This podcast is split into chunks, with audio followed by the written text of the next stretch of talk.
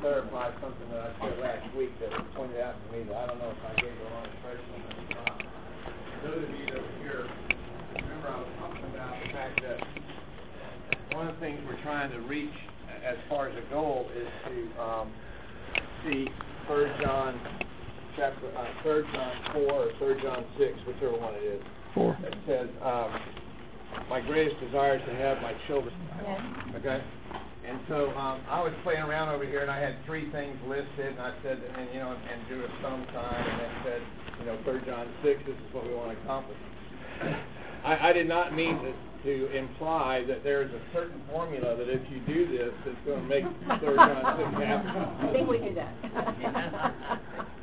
Somehow I got that across to somebody. Uh-oh. The, what I was trying to say was, if, if your bottom line is Third John six, if that's what you're trying to do, then that should help us make decisions about the top Yeah. things. Okay? Do I want to be involved in this, this? Do I want my children involved in this or this? Is it going to lead to this happening down here? Does that make sense? That's, that's all I meant by that. And the second thing I left out that I wanted to say was that, you know, I mentioned last week about playing softball. And uh, I just thought later, you know, I should have recognized Roy Reiber over here.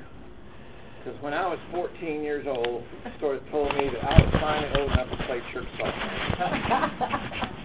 And he's always sort of been a little hero in my mind for that. So he was a pretty good player, too. He could probably still do it if he wanted to. Now, today if we're going to talk about preparing the child for the road. And uh, when we were putting this class together last fall, I talked to Mike a little bit about this and uh, asked him to draw on some of his experiences that he's had at Lakeland Christian from being a teacher all the way up to now being headmaster about dealing with uh, parents and uh, what he has learned and observed um, in you know watching parents and, and with a track record that long, you can see how some decisions being made here, how they play out in the years that follow. See, that's what makes that um, very valuable. So he's going to um, talk about that kind of thing today. Hopefully, some of the things that he has learned will be uh, helpful to you in decisions that that you make or, or, or would anticipate coming down the road. And then next week, we're going to talk about uh, mate selection and discerning God's will for marriage. What we're going to do next week, we're going to have a little bit of a panel. There's going to be uh, five or six couples that are sitting up here, and they're each going to a little opening statement about thing, their experience in um, in their families about guiding their children on on how and who they should marry and how that process went and uh, how it all turned out and that kind of thing. And so you might want to come and see if you can get some uh, glean some uh, principles from that that would be helpful to you. So we've got some on the panel that don't have any children married yet uh, and have been working with the process to some like the Wazalewskis who just had somebody married and just had somebody engaged. So they are uh, right in the thick of it. So in, in all kind of things in between. So anyway, be aware of that. Let's pray and then Mike will get started for us. Father in heaven, thank you that we can be in your house today. We just commit this time to you now. Pray that you give Mike clarity of thought and help him to express the things that he wants to say and communicate. Give us all receptive and teachable hearts, we pray. In Jesus' name, amen. This is called If I Knew This When I Was Raising Mine, I'd have done a lot better job. I'm kidding. Where was this class when we really needed? Yeah. Yeah, wait, wait. I taught a class one time on principles for raising teenagers when my children were under five. That shows you my discretionary level. Hopefully, I've learned a little something since then.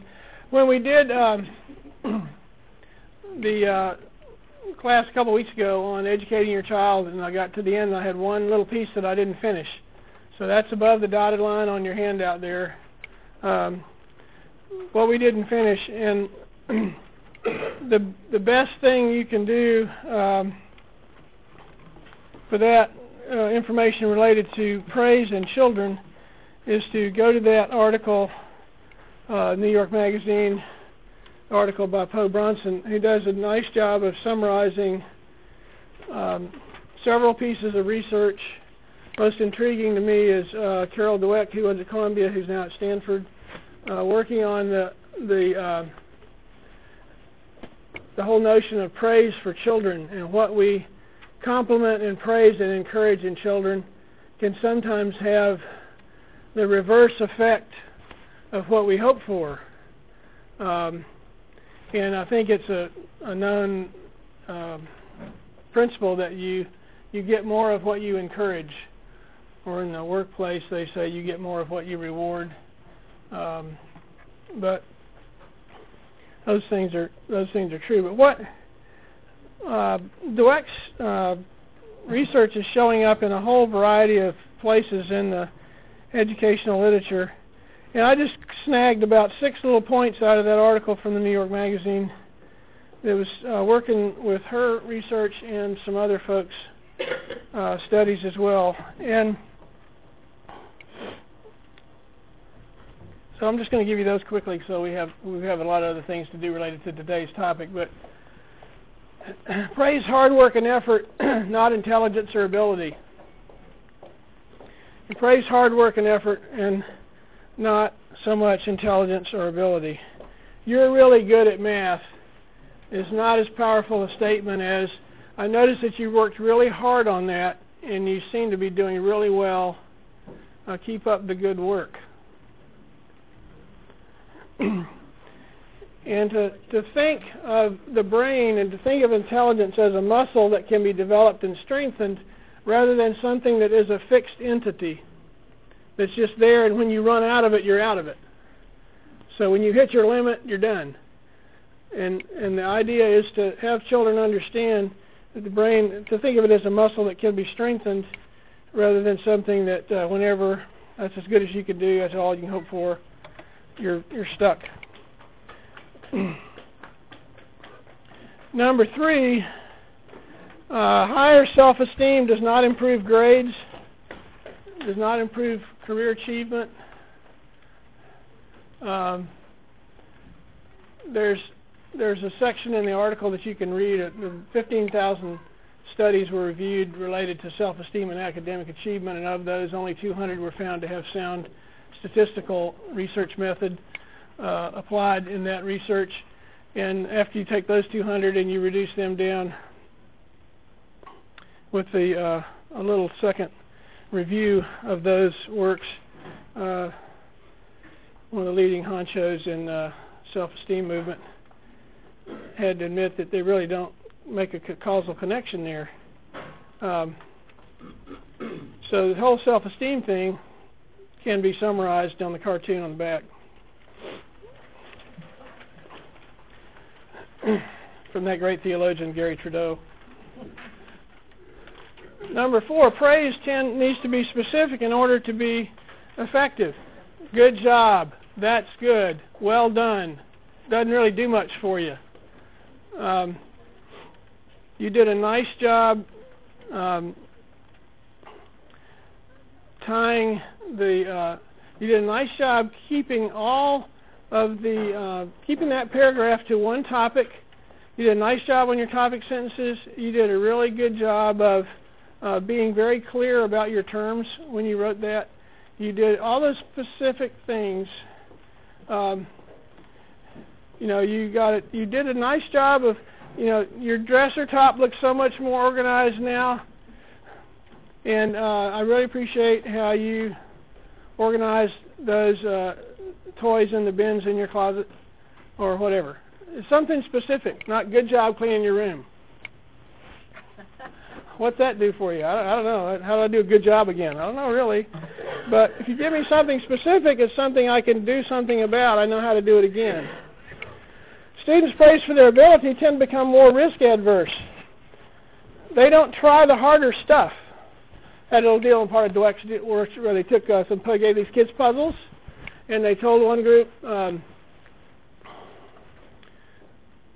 you did, uh, you know, good job on those puzzles. Now we're gonna, you have the opportunity to do some puzzles that are about as hard as the ones you just did, or we have some that are a little tougher. Which one would you like to do? The ones praised for ability tended to take the lesser challenge. The one praised for hard work said, well, let's see if I can do that. They tend to gravitate to more. And then it talks about lack perceived autonomy. You know how that works when you ask, call on a child, what's 2 plus 2? And one of them might say, 4. And one of them might look at the teacher kind of with an inquiring and an interrogative inflection. 4? You know, they're not really sure. They don't, they're not, you know, what's the capital of Vermont? Montpelier? That's a great piece of knowledge. Won't change your life, but it's true. But they don't. Uh, they look at the teacher more to make sure they're okay. Am I doing it right? You know, they're more risk adverse. Uh, by age 12, this is fascinating to me, and then we'll move on. By age 12, students began to associate uh, another student in their class receiving praise as somebody that must not be very good at what they're doing because they need the teacher knows they need extra encouragement. So they're sophisticated enough to figure out that praise, if it's if it's more than just kind of seems reasonable, well that that student must not be very bright because the teacher feels like they really got to prop them up over there with a lot of extra praise.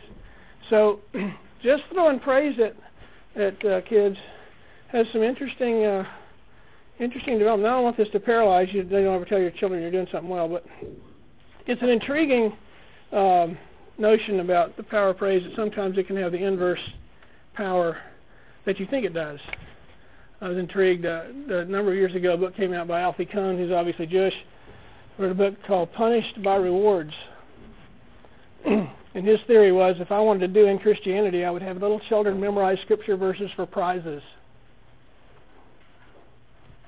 And he unpacked that in terms of mo- children motivation. It's kind of a haunting thought, isn't it? But we all did that and we survived. You know, we memorized 100 verses to get a week at Camp Gilead. I memorized 200 so I didn't have to go to Camp Gilead.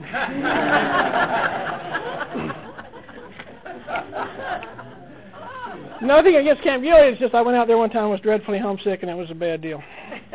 All right, preparing the child for the road, not the road for the child. We said last time, uh, talked about the burden that we have sometimes to make our children feel good or to make them feel like we're we're taking the we're smoothing the road out for them so they don't have to deal with adversity. And somehow we we have the mistaken notion that that's as parents we want our children to have a smoother life with less bumps. And so we exhaust ourselves trying to smooth out all the bumps, and it's a it's an impossible task. Uh, we all know that in our heads, but somehow we lose that a little bit when we start dealing with our children. So here's some goals that we have as as parents. Uh, we want our children to become thoroughly trained, devoted followers of Jesus Christ, equipped to pursue whatever is God call, God's call on their life. This ties into what we talked about last time about education. Want to be thoroughly trained. That includes math and science as well as theology. To be equipped to pursue whatever is God's call in their life. We want them to become independently dependent. That is, we want them to own their faith, not just rent it. Okay? Own their faith, not just rent it. So it's really theirs. Um, know, we want them to have a biblical working definition of what is the good life. Um, the good life in terms of uh, what is the desirable, what does the desirable life look like? Uh, what things are important? What things are big? Which things are little? What um, you know is is the size of my house define my value, or does does uh, my daughter lived and her family lived in Portland, Oregon, for um, almost two years, and she told me when we went to church with them, she said, "Here's a little piece of Portland culture for you. Don't ask somebody uh, what they do for a living or where they live." That's like asking college kids meeting each other not to ask what's your major. what else do you ask? Where do you live? Which so people out here are real hung up on that because they want you, they they want people to not uh, identify them or label them by their neighborhood or their career, just for them as being them. Now, Portland's a little bit strange. My son-in-law called Oregon the, people, the People's Republic of Oregon, but it's a kind of a liberal community. My favorite bumper sticker was the one that said, "I was born right the first time." you can think about that. For you born again people figure out where that goes. But the idea was, you know, these labels of what you're like and who you are and all that kind of stuff. what our affections are uh, shape what we worship. What we teach our children to love. Um, you, some of you are um, among those of us that are involved with a cult known as SEC football, and your children grow up, uh, you know, rooting for some team because their parents do. There's no rational explanation for it other than than that. Uh, and then you have some wayward souls, you know, that grow up in, you know, Les has got one that you know grew up from the University of Georgia's offspring that pulls for Florida. It's just it's kind of an embarrassment to him. I hate to. I mean, so sometimes those things. So sometimes those things happen, but I mean, we just kind of. But we want them to own it and not just rent it. They want it to be theirs and not just their parents, and want their loves to be cultivated that way. So, what do children need to reach maturity? Nurture, structure, and latitude. Nurture, structure, and latitude. So, what's that about? Nurture, love and acceptance, obviously we want them to have an, that to be done with an understanding of the gospel. He's got Ephesians 6 4. Got a bunch of people out there with verses. Go ahead, fire away. Fathers, do not exasperate your children. Instead, bring them up in the training and instruction of the Lord. All right, nurture and admonition of the Lord, King James would say. The training and instruction of the Lord. So they need to know it, and they need to know that they're not alone in figuring this out.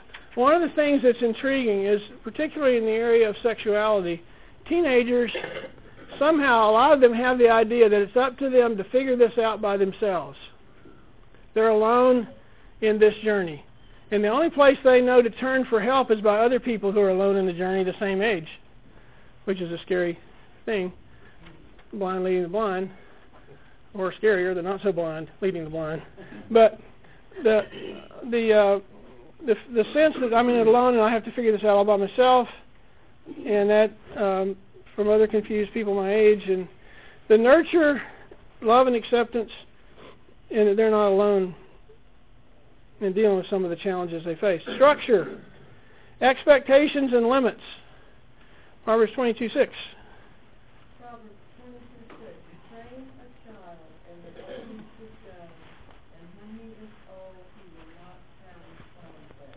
Proverbs 1 8.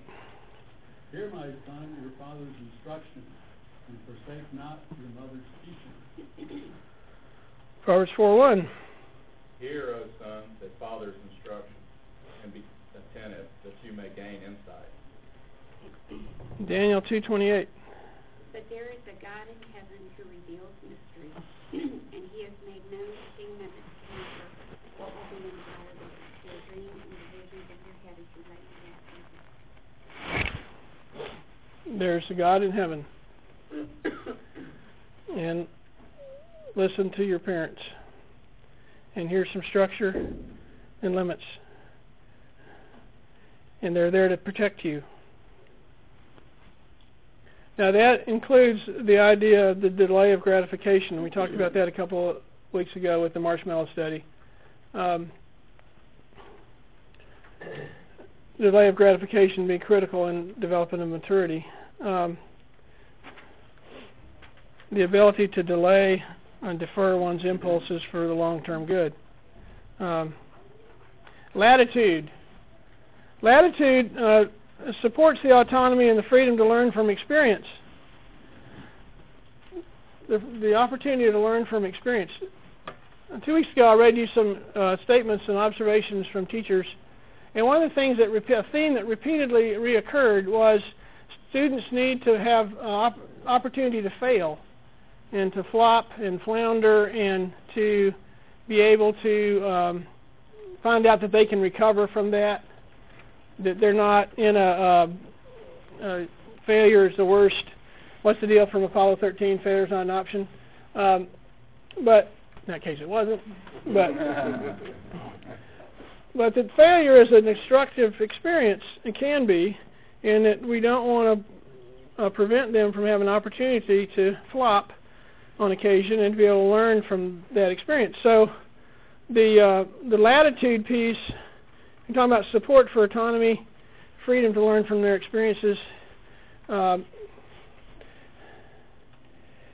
this would be a lot safer if I was about 500 miles from home because some of my examples might be known to someone.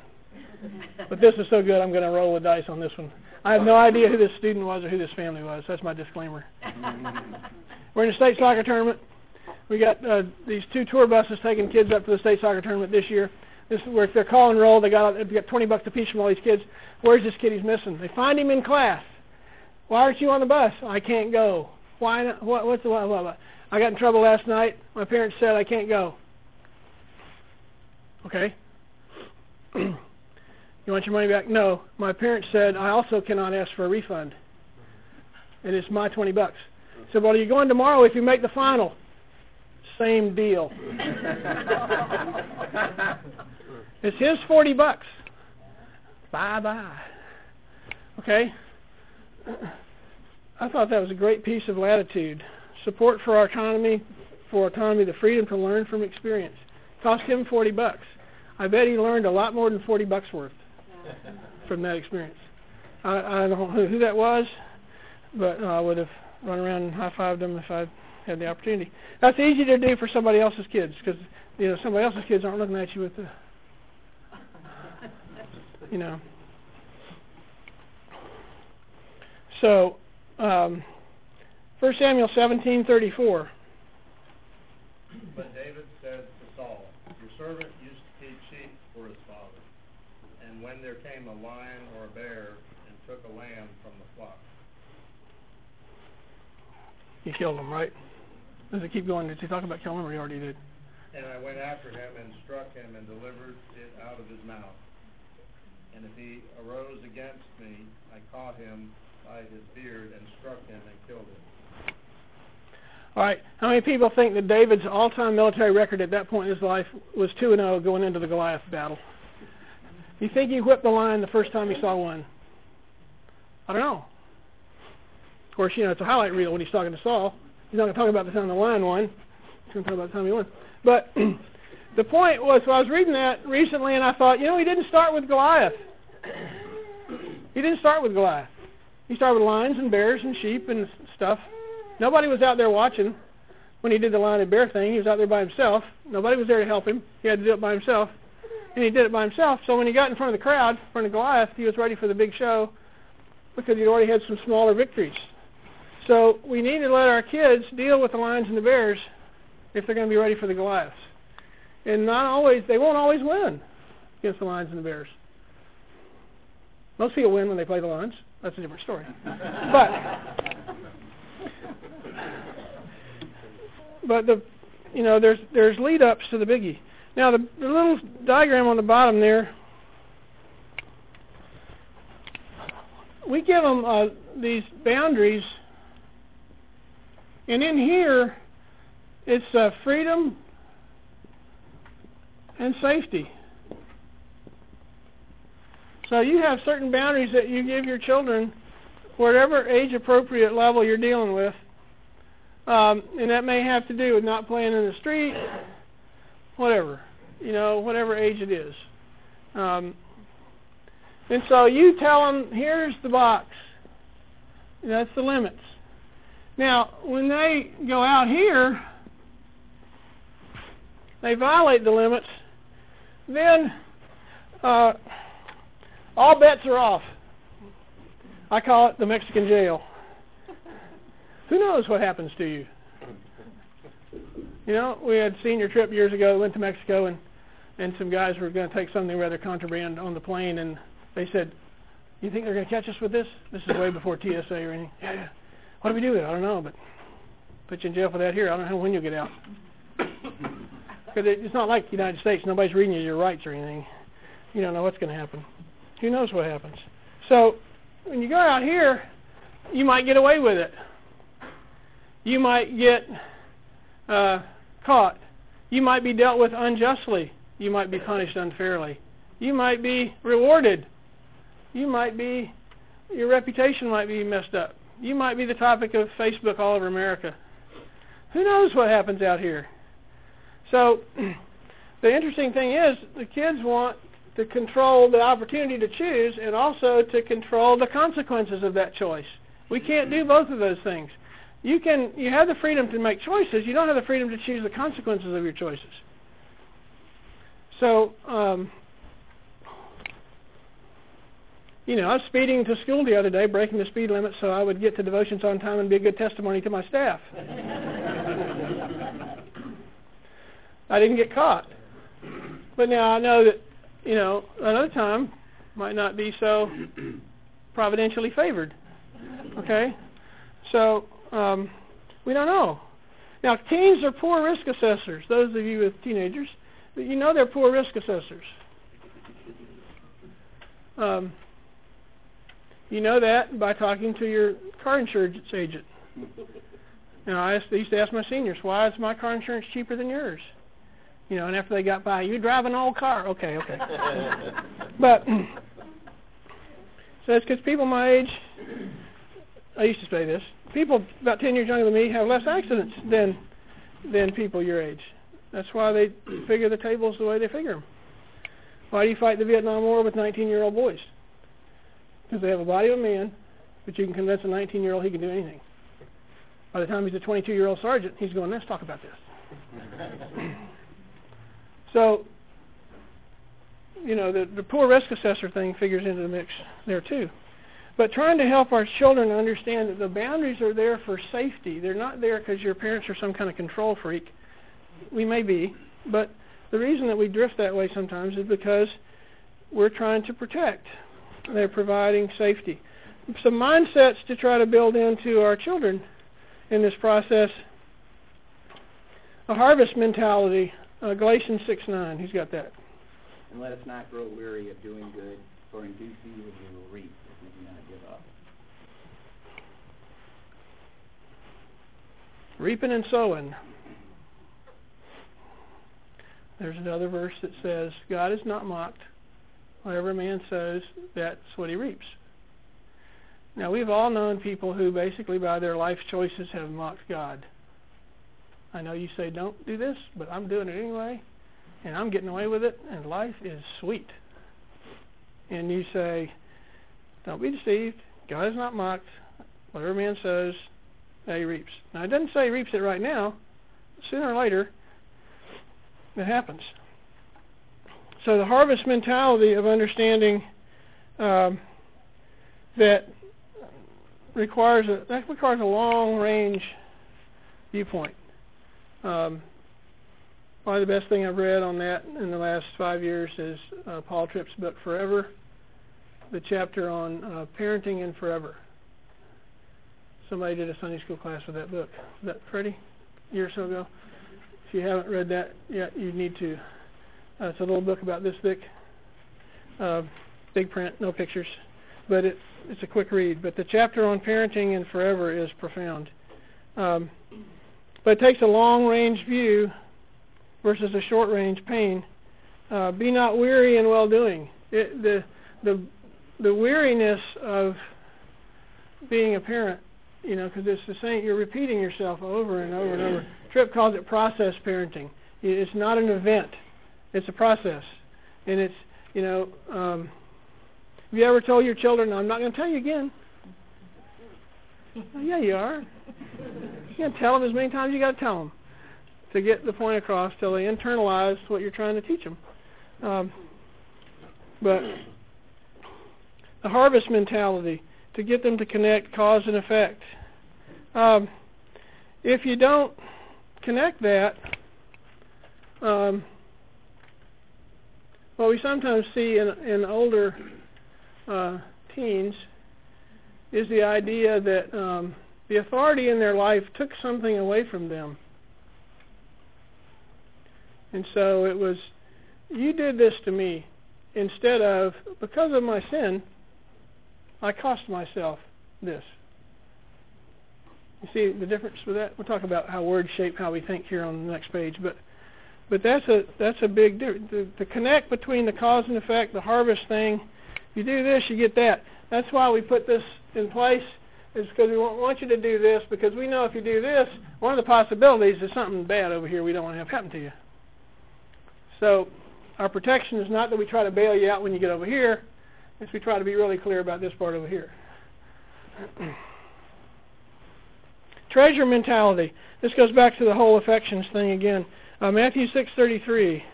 But seek first the kingdom of God and His righteousness, and all these things will be added to you. I'd like to have a nickel for every time I heard my father say that. that wouldn't be seeking first the kingdom, but I'd be a wealthy man. Matthew 22, 20, 37. Jesus replied, Love the Lord your God with all your heart, with all your soul, and with all your mind. And Luke 12, 34. For where your treasure is, there your heart will be also. All right, so we're our, our, our treasure in our heart, it's a cyclical deal.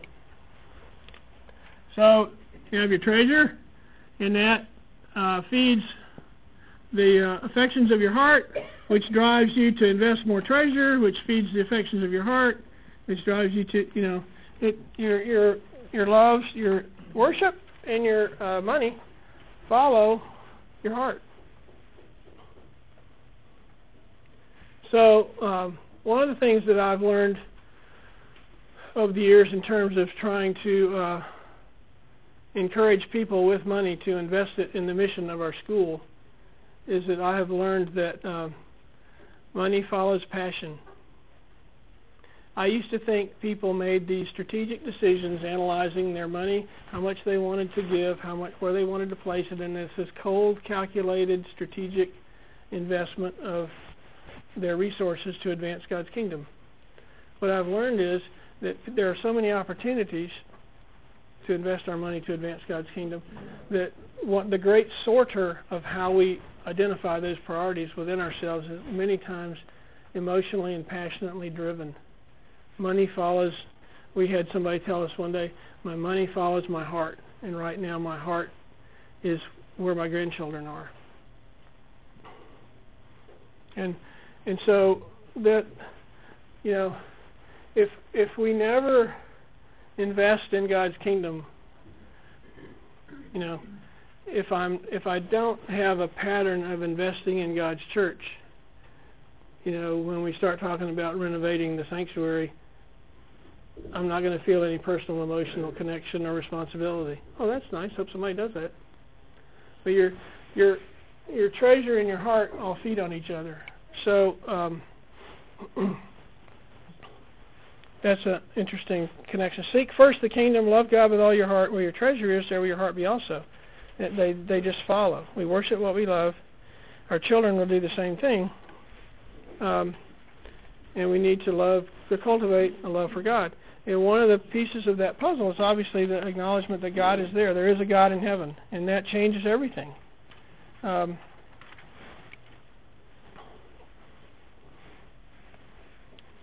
I told somebody the other day that this perspective on a, a big God or a domesticated, manageable God, you know, it, it does go back to uh, Mrs. Beaver's comment in the Lion, the Witch, and the Wardrobe describing Aslan, saying he is not, uh, he is good, but he is not tame. You know, he's not tame. And um, it's not. I thought I saw a pretty cat, and it turned out to be Aslan. It's a big difference, you know, between Elmer Fudd and C.S. Lewis. Key tools, page two. There's recurring themes in here. The repetition is intentional. Decisions and consequences. Uh, support, but don't rescue. Now, obviously, that's uh, age dependent and um, you know age appropriate levels. Uh, support, but don't rescue. Um,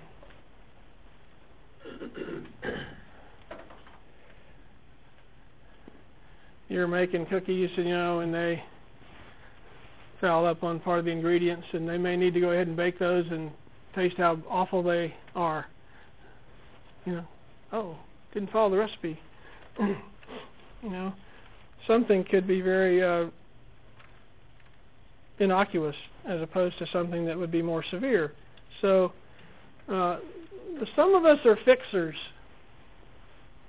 You got to fix stuff. Now, husbands, how many times have we heard our wives start talking about a problem or a frustration or or something that was really um, irritating or upsetting or frustrating to them? And so, how have we tried to respond to that? Tried to fix it.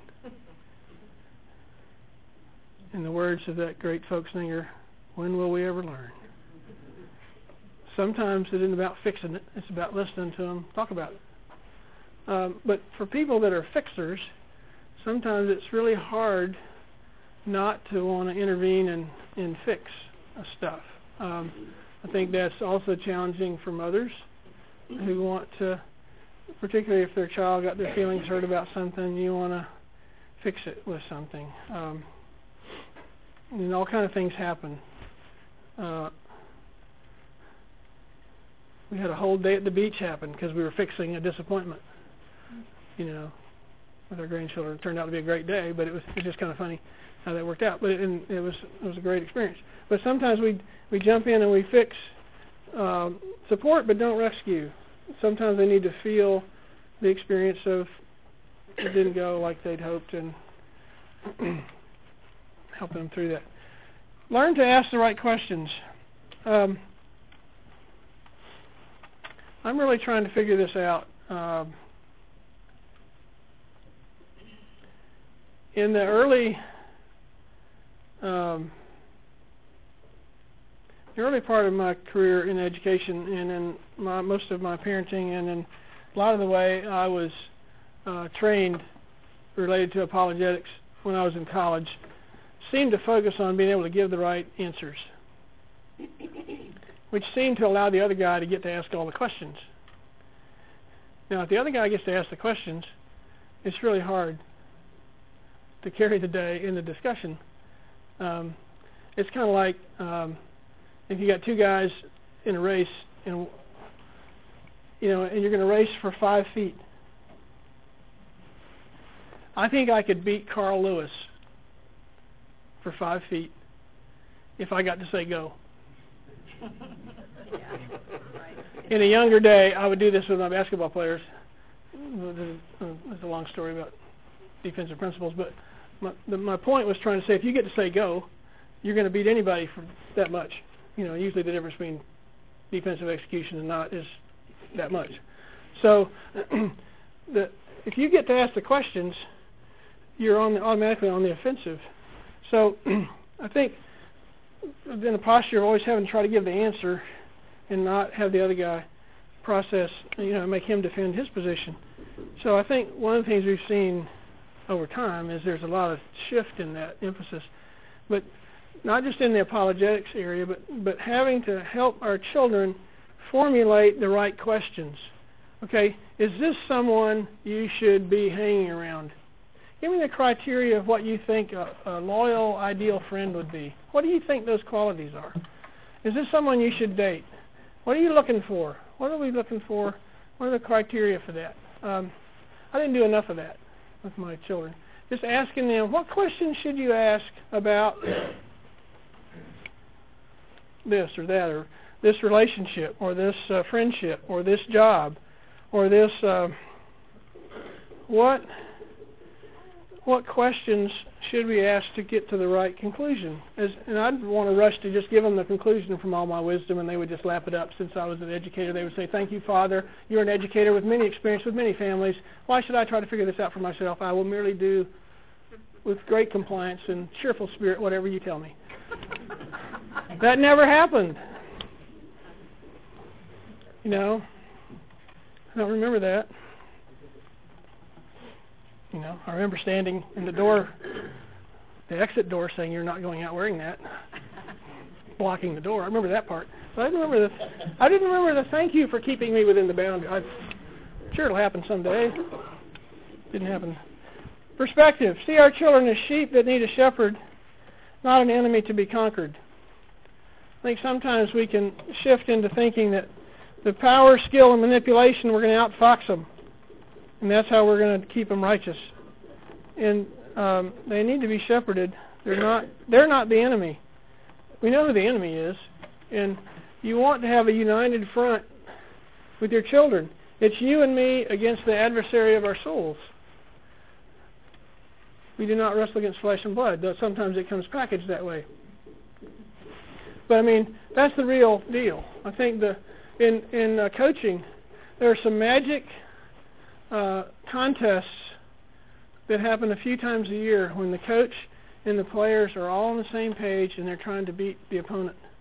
A lot of nights, the coach is trying to compete with his players for who's going to call the shots, and if they happen to work out to beat the other guy, then you know God is gracious. But you know some of those nights, everybody's working together against the common opponent. Doesn't happen every night, but when it does, it's a sweet thing that you're uh, you know who the enemy is, and it's not each other. It's the real enemy, you know, and not that your basketball opponents are enemies, but you know that in the spiritual conflict, sometimes you have to be reminded of that. And God's and Satan's intent is not to wound us, is to destroy us, to kill us, to annihilate us, not just to give us a stub to stub our toes. You know, so the problems, often the opportunities and the trouble. And the trouble gives us an opportunity to define the context for all of life. Hebrews 11:6. Who's got that? And without faith it is impossible to please him, for whoever would draw near to God must believe that he exists and that he rewards those who seek him. Right, and then we already read Daniel 2:28 about Daniel talking to Nebuchadnezzar, and he starts out with the premise: "There's a God in heaven." Um, there's a God in heaven, and um, God is.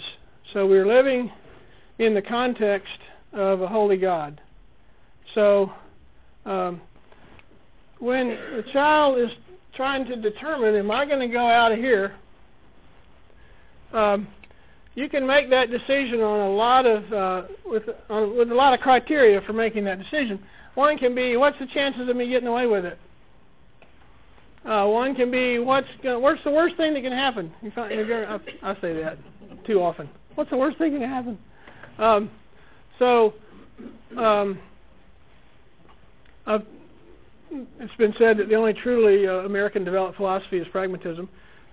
So just strategically speaking, what's the cost benefit to going out here? And and am I willing to run the risk? Life's full of choices. Am I willing to, you know? So if I don't factor in that there's a God in heaven, then all these the discussions look different. Once God's in the picture, then um, it changes everything. And, and part of what we do as parents, I think, is we keep bringing God into the picture. So, you know, what would God have us do? How does God define this situation? Um, recognizing, as Tripp says, that our biggest, uh, the, the biggest thing we have to overcome is what's within us, not outside us. The only reason the outside temptations have any power is because it resonates with the remaining sin that we're still dealing with in our own heart. Without that, there's no connection to that out there. So the the biggest danger we have to deal with is within ourselves. You talk to yourself more than you talk to anyone. And um, so, what are we saying to ourselves? So we have to factor God into the equation. So when I'm trying to decide about these things, um, I need to make sure that I realize there's a God in heaven that changes everything. See, because I could go out here and do something wrong, and somebody else could do the same thing wrong, and I get nailed and they don't. And then we say those three words fill in the blank. See? That's not fair. And then as adults, we glibly say something profound like, life's not fair. You know? when you're on the bad end of that deal and somebody tells you that, I mean, what do you, you just want to punch them out, don't you? I mean, I, I'm a pretty mild guy, but that, you know, I don't hear that. So, so the deal is, is, you know, or you say, well, gee, I'll just lie about it, and nobody will know, and and I'll fool these people, and you know, I'll get out of something, and but if, you know that that makes a little bit that's a little bit plausible if there's not a God in heaven. He will not be mocked. What you sow, you're going to reap. Changes all the perspective. So we continually, as we deal through the trouble, um, we have an opportunity to teach the context of life, and we also have the, the opportunity to build loyalty and connection. you shop some places because you know that you can take something back there without a hassle. If you try to return something that you feel you have a justifiable reason to return and they give you a hard time, you don't go back there. See, The opportunity for that establishment to win your loyalty is in the trouble. If you go in, you pay what you expect to pay to get what you expect to get, and the product delivers what you expect to get, life goes on, no big deal. When expectations aren't met, now it's an opportunity for that establishment to build your loyalty or to uh, send you to their competitor. Right? The is in the trouble, and that can be in retail sales, it can be in parenting, education, whatever it is. So um, opportunity is often in the trouble. Language shapes how we think. So here's contrast these two. I made a dumb decision. So if you made a dumb decision, what do you need? You need training and education. Right? If you did something dumb, you need to be educated so you'll be smart. Don't think about this too deeply because it'll break down, but because uh, sin makes us because sin makes us do dumb things too. But if I made a moral or a sinful decision, then I need repentance. There's a lot of difference in admitting being stupid and being immoral. For most people, as much as they don't want to be thought of to be stupid, they would rather say they're stupid than say they're sinful. So in helping our children learn to grow in their capacity to repent, we need to just not say, yeah, well, what you did was pretty dumb. But sin makes us do dumb things. You know, it makes us think we're smart when we're doing them.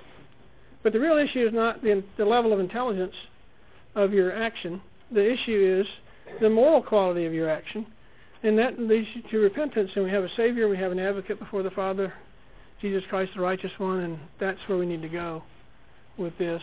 Um, not just to give you better training. Um, so the language shapes how we think uh, sometimes, and we have the opportunity to to be more precise about that when we with the way we uh, talk about things with their children or with others. Here's some myths to avoid. These are just kind of a potpourri of uh, stuff that you hear that you go, I don't think so. Quality time makes up for lack of quantity time.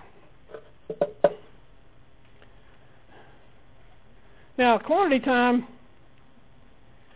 mothers of young children long for less quantity time.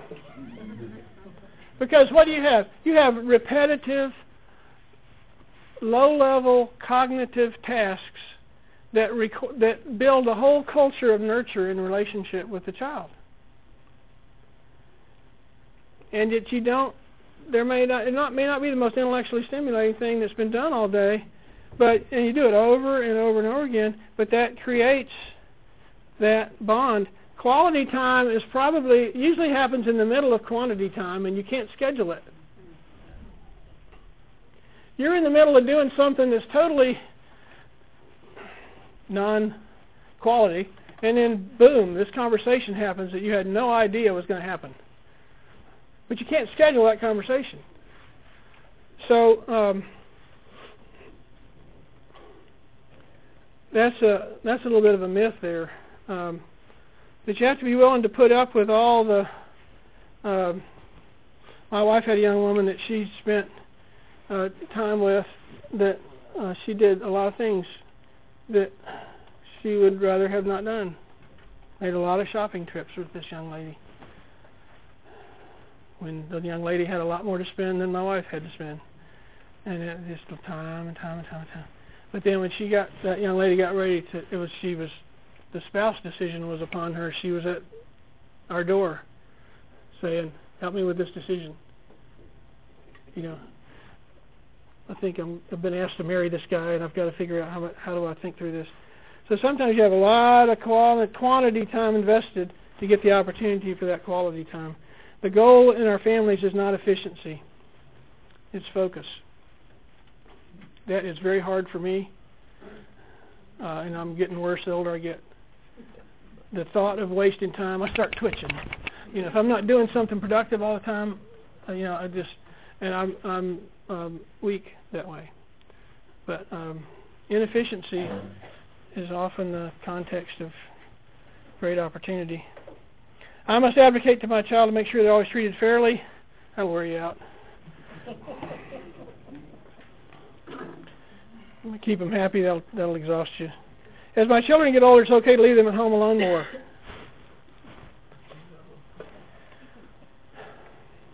It really sounds good until you think about it. Um, they just have more capacity to do more stuff, they get into trouble faster with bigger consequences. Um, you have to kind of work through that, but I think it's a I think it's a faulty assumption to just assume that.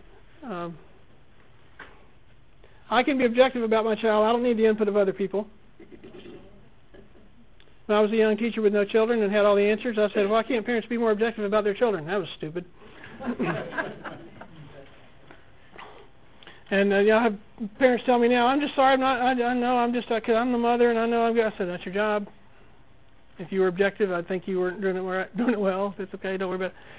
Tell you a story. uh, my dad, the last few years of his life, was uh, had some significant health problems, and uh, was uh, sick on and off, and couldn't practice for a while, and then went back to work for a while, and then started having physical issues again. And we were we were taking turns spending the night with my mother out at the house, uh, and I was out there one night, and he was um, sleeping in another room because he was pretty restless and everything, and so. Um, he got up in the middle of the night, and from what I could tell, uh, he took a step or two and uh, fell and uh, hit his hit his head, and it was ugly. And so um, I got in there and I was trying to talk to him, and he couldn't he couldn't speak, and he couldn't move well on one side of his body, and he um, couldn't get up, and um, so we had to call the ambulance and everything, you know, which um, a series of situations that ultimately led to his death. Um, now, the context for that is uh, I'm there with him and I can't figure out what's wrong. Okay? Now, in my other life of a professional educator, I had taught first aid, the Red Cross first aid. I had taught this chapter on stroke probably 20 times. Hmm. I graded people's papers when they said the symptoms are slurred speech, can't control one side of your body, bam, bam, bam, bam, bam. Okay? You know, giving them all hundreds when they got them all right. But see, other people have strokes. My father wouldn't have a stroke. He's my father. He's always been strong. He's always been the man. He's not going to have a stroke. So there he is. Can't get up. Slurred speech. Everything, you know. So I look back on that and I say, you're dumb as a rock. Why didn't you pick that up? I felt a little better because we took him out to the, you know, the clinic and they just said he had the flu. And a week later said, you know, I think he had a stroke. So anyway, um, but the the point of that story is when they're your own, there's stuff you don't see because you don't think your own would do that or be that. See, and your mind is blocked by your emotional attachment to the person that you love. It doesn't process. It could be as obvious as a nose on your face, but you don't see it. So part of the deal in Christian community, while you that are raising your children together, is you need to have some people in your life that you give the emotional permission to. I think you need to just say it formally to them. If you see me doing something stupid, or if you see my child headed in a direction that you see as harmful, will you please tell me? And then by God's grace, please, Lord Jesus, help me listen to them and not bite their head off when they tell me that. Which is hard to do because we all tend to defend. Mama bear tends to defend those cubs. You know, and somebody says your cub's a dingbat, you don't want to hear that. Because they're my cub. Okay? So you got to give them permission to tell you that. I've got some people that work with me. I don't. There's not a lot of them because I happen to be the boss. But I have some people that work for me that I tell them part of your job is to not let me do something stupid. And no matter how confident it looks like I am about this decision, if you don't think it's the right one, your job is to come tell me that. and they do. And it doesn't feel good, but they're usually right. So somewhere you have to get around that wall of personal connection denial. Um, and I think about dad and the stroke thing and all that thing, kind of re- uh, about that because you just don't see it if somebody doesn't help you. Used to be if mama's not happy, not nobody happy. Now it's the child's not happy, nobody happy. I think I'd rather take my chances with mama.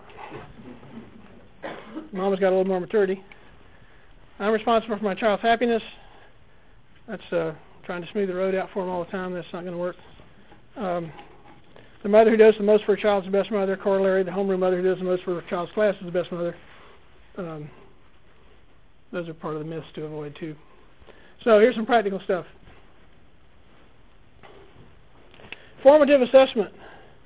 Uh, formative assessment is educational jargon for we try to figure out how we're doing along the way and not wait till the end. Okay, so I had uh, physical science uh, CPS one, whatever, University of Florida. You had uh, your grade was one third on the midterm, two thirds on the final. That was it. Two grades that were done on those two. That's not formative assessment. So you have ongoing conversations. So um, parentally or with uh, someone else that knows your child well, you get together and you say, "How are we doing? What are the things we identify we need to work on?" Those are. Uh, I would. I did that some. I would. I would do that more if I had it to do over again. Um, find some people with kids a little older than yours and ask them that you think seem to have pretty good handle on how things are going. Spend a little time with them, asking them questions. How'd you handle this? How'd you handle that? Um, got a friend who's uh, with his children, their boy, his boys were in the drive, and he had to keep. They all had to keep a log, you know, in that little zone between when you get your restricted license and when you get the real deal. And in that period of time, they had to keep a log, and they had to log so many hours of driving in the rain, so many hours of driving at night, so many hours on their state, so many hours, you know, and they had to build, they had to log all these hours in all these different settings before they could get their real deal driver's license. This part of the strategy of helping to be the responsible drivers. And he knew his sons. I knew his sons too. That was a real good plan. Some of them probably should have their license when they were about 32 years old, but it works. Well, it's this formative assessment kind of thing. Um, fatigue makes cowards of us all, Vince Lombardi said. Um, parents and kids both probably need more sleep. Talked about that last time related to learning, and uh, I think that's true. Um, it's remarkable the statistics on how many children have TVs or computers in their bedrooms. I've never ever read any educator, psychologist, uh, anybody that ever thought that was a good idea. The percentage of children under 10 years of age that have computers or TVs in their room is a bizarre number. I don't remember. I read it this week and I said I don't believe that, so I'm not going to repeat it. Incredibly high. Um, a lot of negative potentials there for sleep, for study, for uh, boundaries. Um, what we find out with uh, kids that have cell phones, um, you can't have the cell phone in the bedroom with them when they go to bed at night. The best uh, thing I've heard is I've one father that I know they have a, a charging station in their house, all the devices, and they have they're a very high tech group. They got phones, iPads, you know, everything under the sun. There's one place they all get charged, and they all are have they all have to be there at nine o'clock at night, and nobody takes your phone because you, your child's trying to get more sleep. Their friends would text them at two in the morning, you know, or something, and you're going, what in the world? And, uh, and and not to mention what they have access to on their smartphones that you would rather they didn't. So um, that's that's uh, something that uh, they won't think. They'll think I don't trust them. Exactly. okay. Just tell them, hey, my phone's in the kitchen too. Okay. I'm not asking anything of you. I'm not doing myself. So. Um, I think that's a big deal.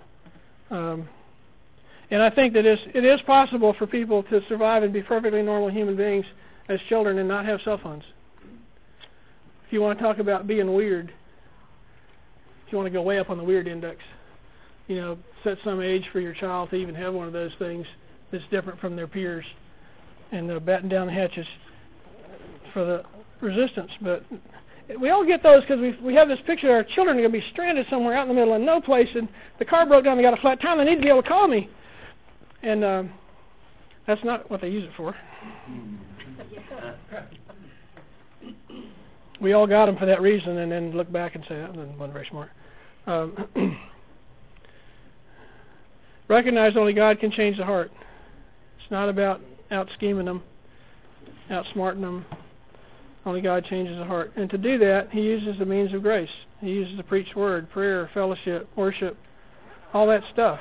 Um, I'm amazed with the fact that people will pay us what they pay us for tuition for educating their child and not go to church which is free. Not go with people who volunteer their own time, uh, their love for children and their love for Jesus to teach them the scriptures, and they don't take advantage of that. Uh, oh, blows my mind.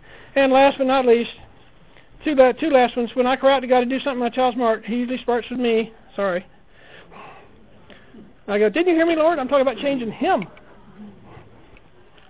And the last one is just real practical. For teenagers, they get home, hug them, smell them, pray with them. and we were that parent that said, yes, you can go there tonight, but we'll pick you up at midnight. Everybody else is spending the night. I know. We'll pick you up at midnight. Let's pray. Thank you, Lord, for your grace to us, and we um, we think of the dumb things that we have done over the years as trying to raise our children, and hope we can learn from them and share with others to help save them some pain. And we pray that you would help us in this uh, overwhelming task of passing on the faith to the next generation. And sometimes they're so bent on not receiving it, and we're so eager to give it to them. And help us to navigate that well, that we would know the balance of uh, letting them experience consequences and failures and supporting them and, and being judicious about how we navigate that. And we just pray for your wisdom and help for each of these uh, folks here as parents and grandparents and great grandparents and someday parents that you would help us all to grow in our understanding of how you'd have us to do this most important task. And pray that you would uh, help us to worship you in spirit and in truth uh, as we go to the worship this morning. In Jesus' name, amen.